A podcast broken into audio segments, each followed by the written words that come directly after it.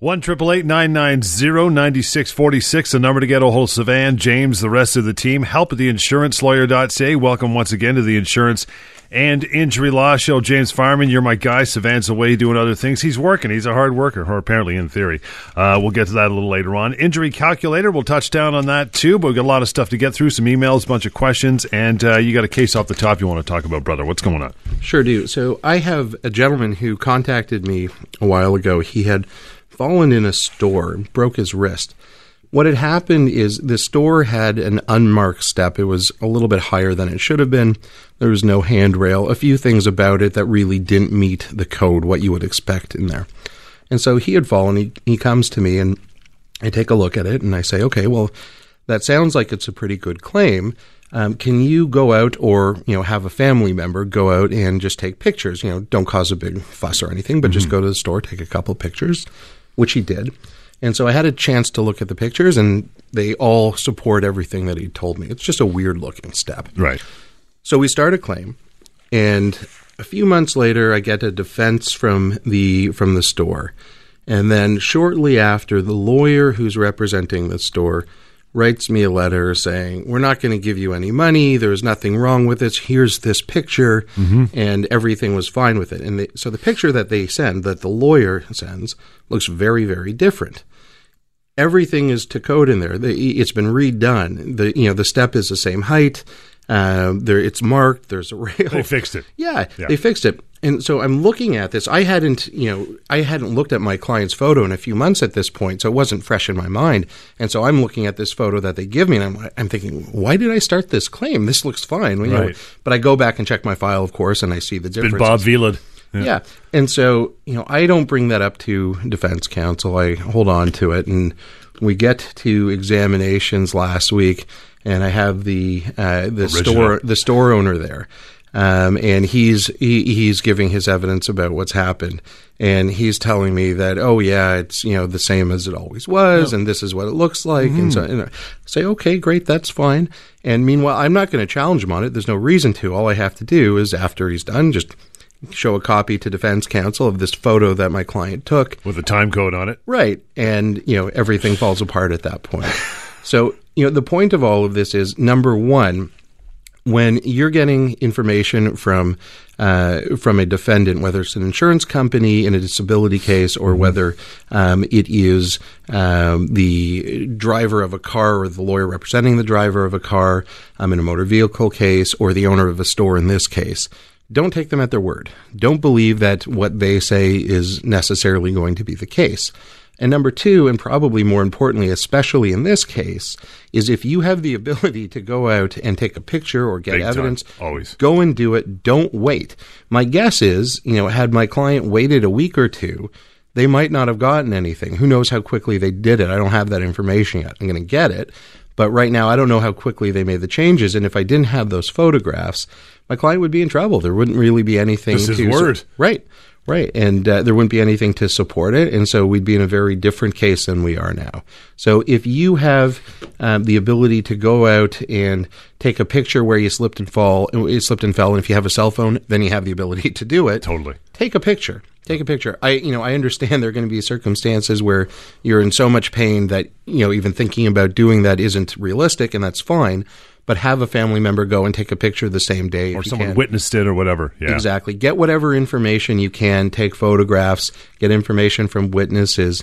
Don't wait on that. Make sure you capture it as quickly as possible. And especially in a case where it's where it could be outdoors. I mean, concrete doesn't melt, ice does. So if you've slipped and slipped and fallen on ice, it's even more important to take a picture while it's still there, right? Absolutely, yeah. absolutely. That can change from hour to hour. Uh, one triple eight nine nine zero ninety six forty six is the number. Uh, injurycalculator.ca. We'll get to that in just a bit. Want to throw an email your way? Uh, James Don writes in says my wife was denied LTD because of insufficient medical documents, despite the fact that she has a lengthy report from her oncologist about her cancer treatments. She's in remission, but is still uh, pretty weak, and the adjuster doesn't seem to care. Should we appeal? If so, what's the best way? Well, no, you should not appeal. Um, we talk about this every week on the show, and so this is when I'm going to talk about it now. Don't appeal. It's a waste of time. The entire purpose, in fact, of the appeal is to waste time. As soon as your benefits are denied, your disability benefits, you have two years from that date to bring a claim. The clock starts running right away. You can appeal once, twice, three times, 10 times. Doesn't reset the clock. Doesn't matter at all. Clock mm-hmm. is still running. Brutal. As soon as they deny your claim, you have two years from that date. And the entire purpose of the appeal process, which is decided entirely by the same insurance company that has already denied your claim, the entire purpose is to delay you from going outside of their system, their closed appeal system, and hiring a lawyer and bringing a legal claim. They want to stop you from doing that. And if they can stop you for two years, if they can keep you in their system for two years, you got no choice. You got nothing you can do at that point, and you're out of luck. So don't appeal. The other thing that I bumped on here in this email from Dawn is this uh, language insufficient medical documents.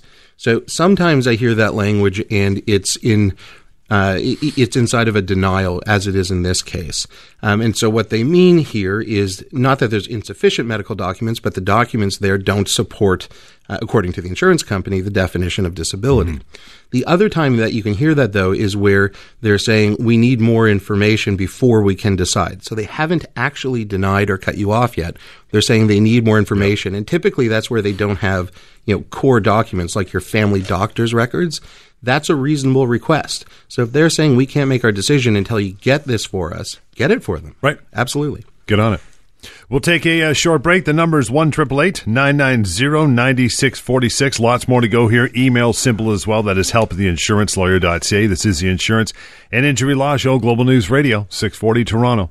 1 990 9646. The number to get hold of Van, James, or the rest of the team at the firm. Help at theinsurancelawyer.ca. And if you have questions outside of show hours, you maybe want to get an answer uh, quickly, mydisabilityquestions.com. There's a drop down menu.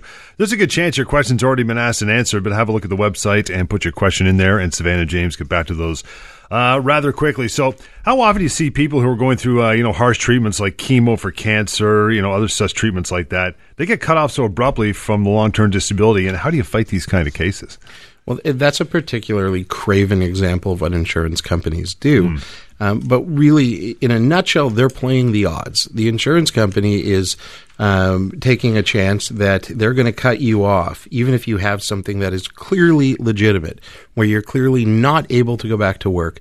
They know that there is a very high percentage of those people that get cut off in those circumstances that will not go outside of their own appeal process, the insurance company's appeal process, to challenge that decision. In other words, the people who are cut off, for the most part, aren't going to talk to a lawyer and aren't going to bring a legal claim. They're going to see that language in the denial letter about, oh, you have the opportunity to appeal. And that's going to be attractive to them. And so they're going to do these appeals and they'll do two, three, or four and get denied. And two years go by and they've got no choice. So that's what's happening here. What you can do, of course, is you call us. You call us and we'll take a look at your claim. And if there's something there, and you know, if you're fighting uh, cancer and you're you're on chemo, then there's something there. Um, then you know we'll start a legal claim, and that really changes the landscape. It takes it out of the hands of the insurer. They're no longer able to just make arbitrary decisions whether or not it complies with the language in the insurance policy that they've sold you. Now they have to comply with the law because they know if they don't, at the end of the day, there's a judge sitting there that gets to decide if they're not reasonable. So it changes everything once you start a legal claim.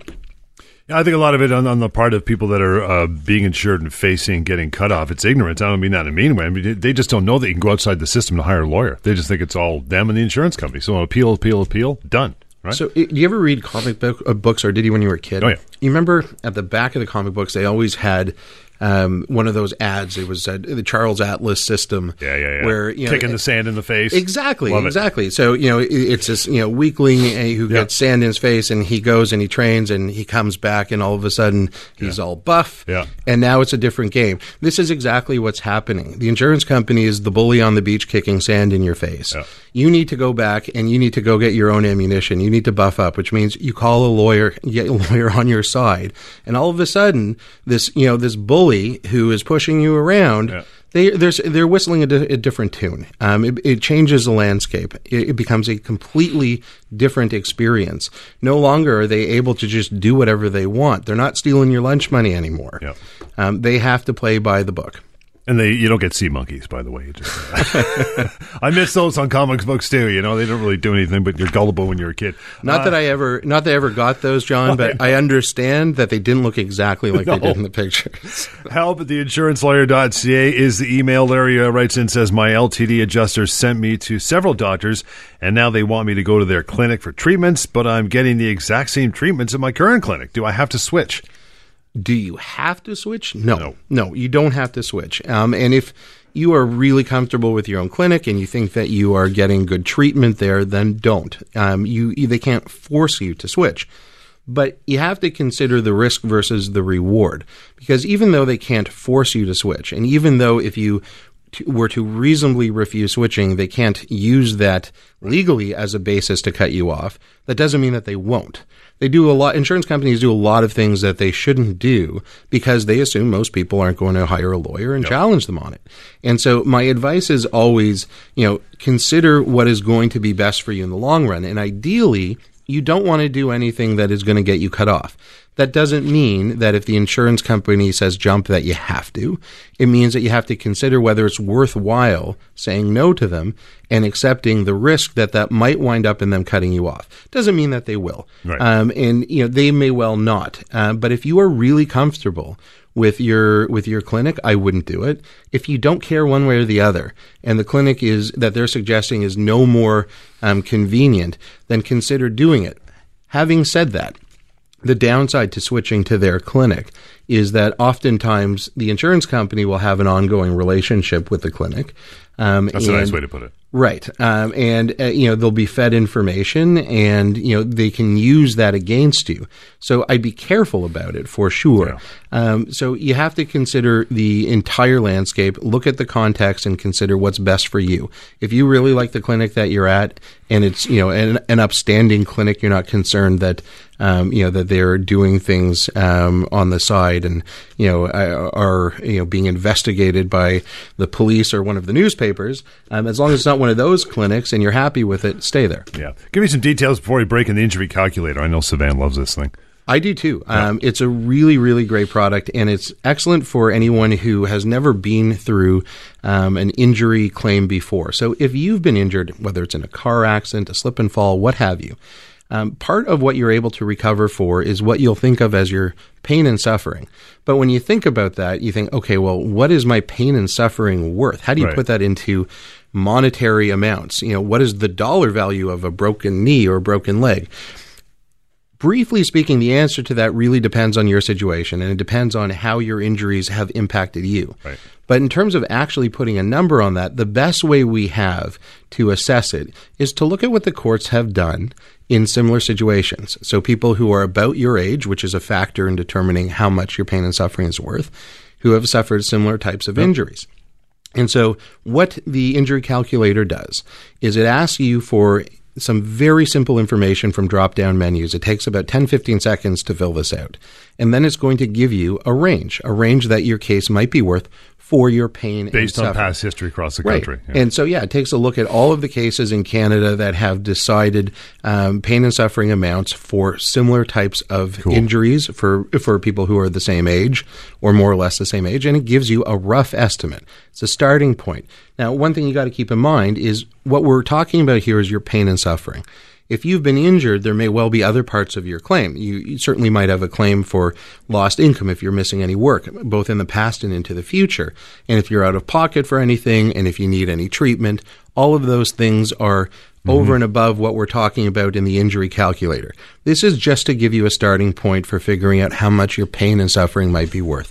So you go on the site, you fill it out, um, and it'll give you an estimate. If you want to follow up from there and get in touch with us, there's there's a button to click and it can send the information, but you don't have to do it. There's no risk. Just go on the site, fill out the information. We'll never know who you are if you don't want us to know. Um, if you'd like to talk to us afterwards, by all means, um, there's a button there, and it's very simple, but um, it's an excellent way to find out just a little bit more information before you start the process. Injurycalculator.ca. Email, by the way, help at the insurancelawyer.ca, 1 990 9646. Uh, lots more information and emails coming up here. The Insurance and Injury Law Show, Global News Radio, 640 Toronto. 1 990 9646 is the number. Help at the insurancelawyer.ca is the email. So um, you're on LTD, trying to go back to work, and run successful because you're still disabled. You're not well enough yet. What can you do? Uh, can you go back in LTD? Is it difficult? How about your workplace? So almost every disability policy is going to have a provision that addresses returning to work. Right. And if you look at the language in the policy, it's usually written in a way that would encourage you to return to work. In other words, um, the the policy language will usually say you can try and return to work, and if you're not successful, that won't prevent you from continuing to receive disability benefits afterwards, as long as you still meet the definition. Right. So, if you're reading the language of the policy, what's there in black and white, then the answer is you know, it shouldn't have an impact. You should be able to try and you should be able to continue getting your benefits if you're not successful. But that's not always how it plays out. Um, oftentimes, when you try and return to work and if you're not successful, uh, what will happen is the insurance company will say, well, you know, you finished this work hardening program. That's something that they do before you return to work um, to just get your stamina up to a point where you might be able to return on a part time or full time basis. So they'll say, you've completed this work hardening program, and so we think you're okay to go back to work. And even though you say that you weren't able to, too bad. Too bad, we're cutting you off. So that will happen, even though the language of the policy says that it shouldn't and then you're in the position of you're no longer receiving your benefits. And so you have to call us and start a legal claim. Um, so, uh, you know, what I want to leave you with is this, though. My advice isn't don't return to work, not at all. In fact, every single client I've ever had, I've said to them the exact same thing.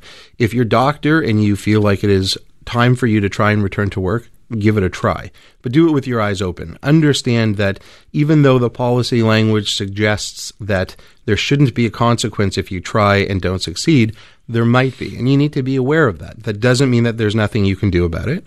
You can. You can start a legal claim and you can recover what you should. But understand that starting the process means that the insurance company might take a position that you don't like afterwards. So you want to make sure that you are ready to give it a real shot. Once you do return to work and if you're successful, you're in a much better position. So I'm certainly not discouraging anyone from trying to return to work. Just make sure that your doctor is on board and that you feel you're ready to do it. Plus, eh, I mean, if it goes further down the down the pike than that, you, you know, they keep giving you hassles for trying to go back to work. It, it, looks good on your part. You tried to mitigate, right? You're not just lying around like a lump saying, oh, "I can't work." You actually tried to go back. It didn't work. Absolutely. So if you're, you know, talking about the situation where you try and return to work, uh, you're not successful, and the insurance company says, "Too bad, we're cutting you off anyway." You bring mm-hmm. a claim, you don't settle, and then you have to go to court, which is right. exceedingly rare. Yes, in that circumstance, if you're in court and a judge or a jury are listening to the evidence and they hear that you've made an attempt to return to right. work, that looks good on you. It's you know the insurance company can't say this person is a malingerer. That's a word that they love yeah. to use. They can't say you're a malingerer, that you're not trying, that you know you're just sitting around trying Sucking to benefits. Exactly. Yeah. They can't say that anymore because you can say, nope, here it is. I gave it a shot, and here's what happened. And you know this is all detailed in my doctor's records, and my employer has it. So that definitely will help you nice. if that were to ever happen. Email is help at theinsurancelawyer.ca. Shauna writes in, says, My union wants to appeal my LTD denial. But I want to know if I can hire you uh, to start a legal claim instead. My collective agreement doesn't talk about LTD at all. Can I hire you if I want to, or do I have to go through my union? Good question. Yeah. So, whenever we have someone contact us about a disability claim, the first thing I want to know is whether they are in a union or not. If they're not in a union, then fine. We just proceed to assess the claim on its merits, and you know, may, usually we can help. Sometimes we can't, but give us a call and we can go from there. If you are in a union, it becomes interesting. There are some occasions where we can help and some where we can't. Usually, that's not something that I'm able to figure out unless I have the collective bargaining agreement. So I don't want to go off on too much of a tangent, but briefly, if you're not familiar, a collective bargaining agreement is a contract between the employees of a unionized group and their employer. And it sets out all of the terms of their working arrangement. And included in that is going to be um, something on disability benefits. It's almost never the case that there's absolutely nothing on disability benefits, as Sean is suggesting in her email. There's usually at least you know a sentence or two, sometimes a lot more, but there's usually at least something. Right. So when I look at the collective bargaining agreement, and I'm looking at it in the context of a disability claim, there are three kinds of agreements that I can find. One kind will explicitly say you cannot bring a legal claim. You have to go through the grievance and arbitration procedure. That's unusual, but there are those out there that will say that. And if that's the case, we can't help. Sorry to tell you. Number two are cases where it explicitly says in the collective bargaining agreement that you can't use a grievance, that you have to use the legal the legal claim. Oh wow! Procedure. Okay. Yeah, I've seen that, and so in those situations, we certainly can help. The much more common scenario, the third group, are the collective bargaining agreements that don't say anything about how you're supposed to challenge a decision about your disability benefits. And in those cases, I need to take a very close look at the language of the collective bargaining agreement because depending on how much information about the disability policy is actually in the agreement is going to that's going to determine whether or not you have to grieve a, a, uh, a denial or whether you can bring a legal claim. Right. And so that's really what I need to look at there. Um, so the first thing you need to do if you're in a union is get a get a hold of your collective bargaining agreement. Um, send it my way. I'll take a look at it and I'll let you know whether we can help. Help at theinsurancelawyer.ca is that email address. It's 1 990 9646 as well. If you haven't checked it out yet, injurycalculator.ca. Find out what the pain and suffering component of your claim should be. This is the Insurance and Injury Law Show continues right here. Global News Radio, 640 Toronto. 1 990 9646 the number. If you haven't checked it out, fightformyltd.com. There's some interesting stuff on that website as well. And there's also the injury calculator to find out what your pain and suffering component should be of your claim if you have one. Injurycalculator.ca as well. Uh, Danny sent us an email. Uh, James, I'll read this one to you. It says, My wife was rejected for LTD because her doctors can't provide a precise diagnosis of why she is ill. She has memory issues, vision problems, and a whole bunch of things that prevent her from doing almost anything. She's done a ton of neurological tests and they still don't have an answer, but all the doctors are saying that she can't work because of her condition. Can the insurer reject her on the basis that there is no solid diagnosis of her illness? What can we do about it? Um, by the letter of the law, no, they cannot. There is a case that came out almost a year ago. This was in the Supreme Court of Canada. So this is good law no matter where you are in our country. This applies. And what this case makes very clear is that when you are handling a, a legal claim, the analysis isn't about the diagnosis. The analysis is about the symptoms. So, whether or not medical science has developed to the point where they're able to determine exactly what it is that is causing your wife's issues, Danny, it doesn't matter as long as hmm. the doctors are saying that this is an illness, whatever it is, whether they know the name of it or not, if this is a medical condition, then she is entitled to receive her benefits as long as she qualifies. Um, and given what you've described, it seems pretty clear to me that she's yeah. going to qualify, that she's not going to be able to work. So, no, they're not allowed to take that position. Having said that, um, you know, the insurance industry and particularly the disability insurance industry are very slow to adapt to this. They're, they they have old ways of thinking, and part of that is certainly um, wanting to have a formal diagnosis, and they will almost always use the lack of a formal diagnosis incorrectly yeah. as a basis to say, no, I'm sorry, there's no diagnosis here, therefore you're not entitled. No, that's not what the policy says. The policy doesn't say you need a diagnosis in order to be able to receive your benefits. It says that by illness, you must not be able to return to your job right. or after two years to any job. It doesn't say that it has to be a specific diagnosis. And so they're quite wrong when they take that position, but they also know most people aren't going to challenge yep. them. And so, you know, this goes back to what I said at the top of the show. I was giving the example um, where, you know, you don't want to just take what the defendant, the insurance company, is saying at face value and just assume that they're right. You know, they may be correct in saying that there's no diagnosis. They are correct in saying that here, but they're incorrect in saying that that has any uh, that that is any basis for them to rely on to cut off your benefits. It's not. It's just not. Um, they're not allowed to say no diagnosis, therefore no benefits. They have to go further than that. They have to look at the language of the policy. That is what determines your right to benefits. One triple eight nine nine zero ninety six forty six. The number help at the insurancelawyer.ca. You know, quite often people apply for LTD. Uh, they do so after going through short term. So, what happens when a person is denied short term? Can they or should they immediately, even still, apply for long term? So this is going to depend on the individual and whether their short term and long term disability is with the same insurance uh-huh. company. A lot of times it will be. A lot of people will have uh, policies for short and long term with the same insurer. In that situation, if you've been cut off your short, or if you've been cut off or denied short-term disability benefits, we can start a claim for you right away. There's no reason to wait on that because at the end of the day, um, we know that the same insurance company is going to take the same position. Uh, the you know the definition usually doesn't change significantly between short-term disability right. and at least the first two years of long-term disability, and therefore we can start the claim right away. If there are two different insurance companies, you may not start the claim for short term disability benefits right away. You may want to wait until you know what's going to happen with your long term disability benefits. And here's why. Let's say you're getting short term disability benefits initially, and a month before your benefits are cut off, or sorry, a month before you're supposed to start long term uh, disability, your short term is cut off. Mm-hmm. So you have one month where there's this gap. You're not getting any short term, and you apply for your long term disability benefits. And surprisingly, this new uh, this other insurance company is saying, no, no, it's okay. You're approved for long term disability benefits. So really, all you're talking about is a one month gap. Right. And you know, depending on how much you're making, it may not be worthwhile pursuing that as a legal claim.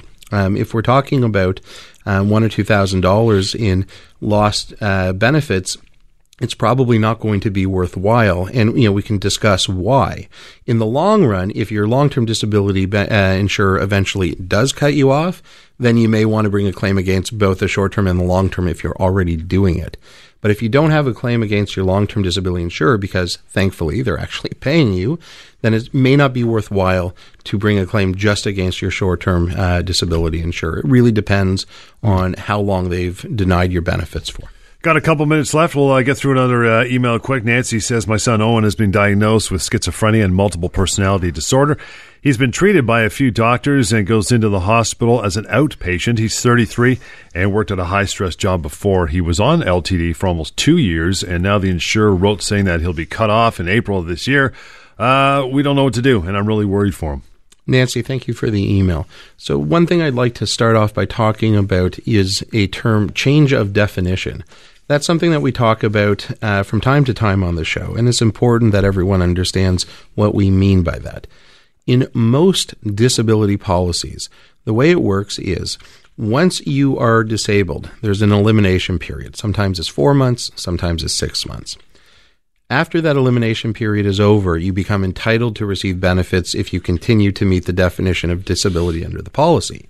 And so during this elimination period, and once you start receiving benefits for the first two years, the policy will almost always say that you are entitled to receive benefits as long as you are not able to return to the job you had at the time you became disabled.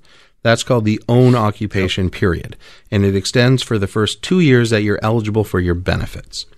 At the end of those two years is the change of definition. At the change of definition, the definition of disability changes. How do you like that? Change of definition means the definition changes. Amazing, isn't it? What it changes to after two years, you're only entitled to your disability benefits if you are not able to do any job. Sometimes there's more language that will um, define it a little bit further, but right. essentially that's the difference, and that's the any occupation period. And so after that period of time, it becomes harder. So what it sounds like, Nancy, um, is that your son's insurer is telling you that the two years is almost up, and they're going to be taking the position that in the any occupation period after two years of benefits, that Owen is no longer going to be entitled to receive his benefits. Whether or not they're right is a whole other story. Right. Um, you've indicated that he's got schizophrenia and multiple personality disorder. Now, you know those conditions lie on a spectrum, and I don't know how severe they are in this case. In some cases, there are people that have those issues that are able to be employed, and in some cases, they are not.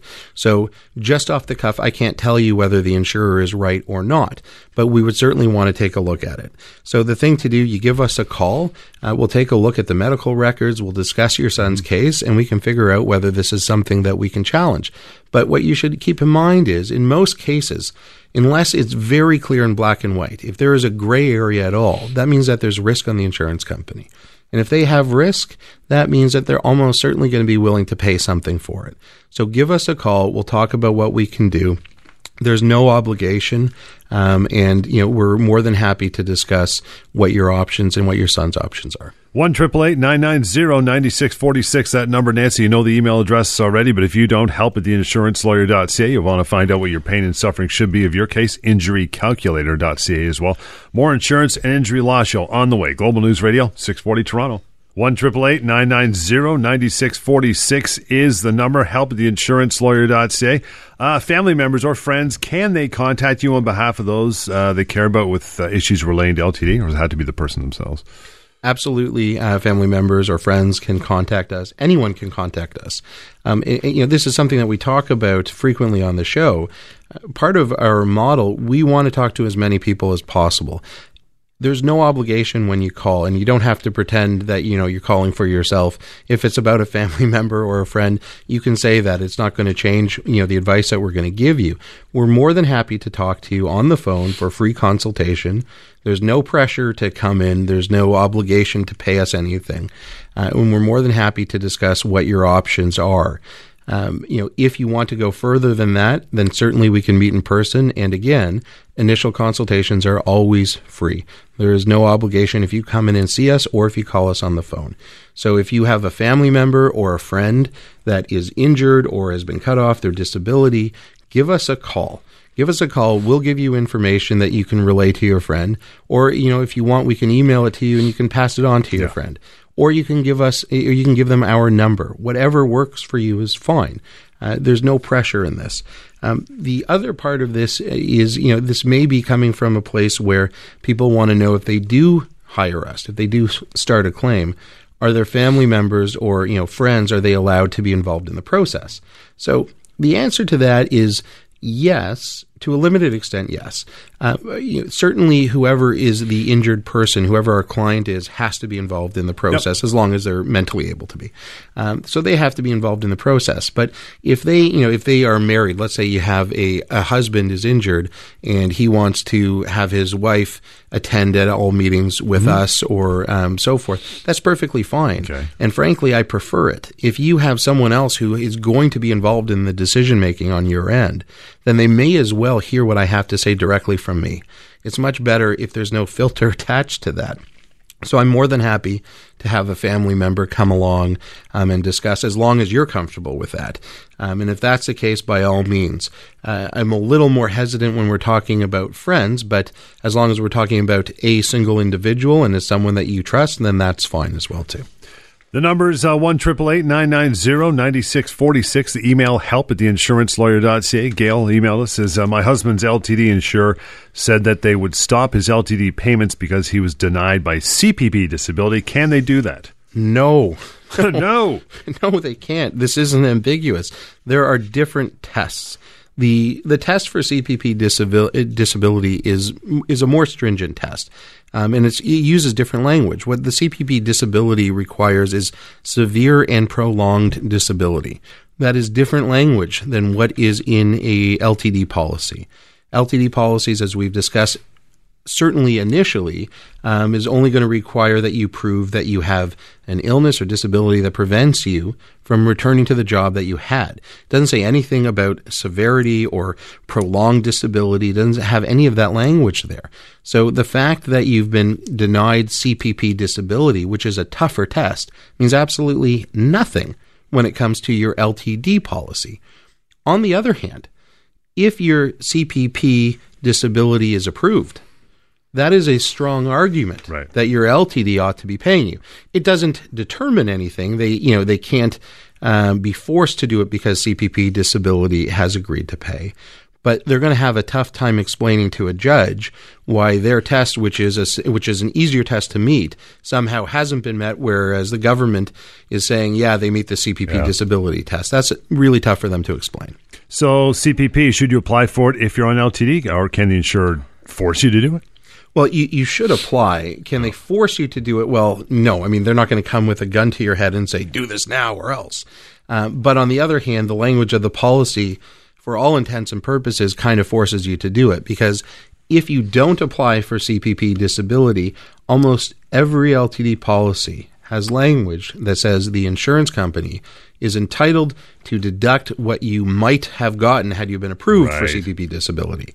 And so if you don't apply, then that's just deducted and you never get that money. If you do apply, it doesn't matter either way because if you apply and you're approved, then you get the money from CPP, from CPP disability, and that's just a credit that the insurance company doesn't have to pay. You wind up in the same position, actually a little bit better because you're getting that directly from the government, so you don't have to pay your lawyer anything for that. um, but if you're if you're denied CPP disability, the insurance company can't turn around and say we're entitled to a credit for what you would have got because you're not getting it. You've complied with the language of the policy. The CPP disability has said no, so they're not entitled to any deduction. So yes, apply for CPP disability. One triple eight nine nine zero ninety six forty six. We'll return our last few minutes with a couple emails. That is help at theinsurancelawyer.ca. If you want to ask any other questions about your disability or disability case, go to fightformyltd.com as well. It's the Insurance and Injury Law Show. It's right here on Global News Radio, 640 Toronto. One triple eight nine nine zero ninety six forty six. The number help at theinsurancelawyer.ca. Scotty writes in says uh, I've been on antidepressant meds for several years. After the loss of my mother, I'm 42 and I've been on LTD for about three years. The insurer wants me to start a return to work program, but I'm just not ready. And my psychologist wrote them a long letter explaining why it's not the right time. But now they're bullying me and being very confrontational. What can I do? I literally have panic attacks whenever I hear from the adjuster, who is uh, just a uh, not a nice guy. We'll put it that way. So what does he do? Well, it's a tough position to be in because my advice is always, as much as possible, try and eh, be compliant with what the insurance company is requesting. That doesn't mean you have to do things that are unreasonable. And if it's causing a great amount of undue stress in your life and they're aware of that, at a certain point, you have to say no. At a certain point, enough is enough. But recognize that when you say that, the likely result is going to be the insurance company is going to cut you off. They're going to they're going to deny your benefits. So you have to be prepared for that outcome. You have to weigh whether it's worthwhile risking getting cut off um, to not comply with whatever it is that they're telling you to do.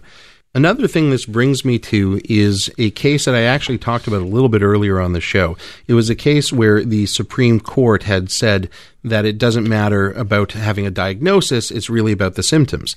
This very same case, they talked a lot. In fact, the case was primarily about subjective mental health claims, about cases where people have been injured, have made a legal claim on the basis of mental health injuries um, or impairments.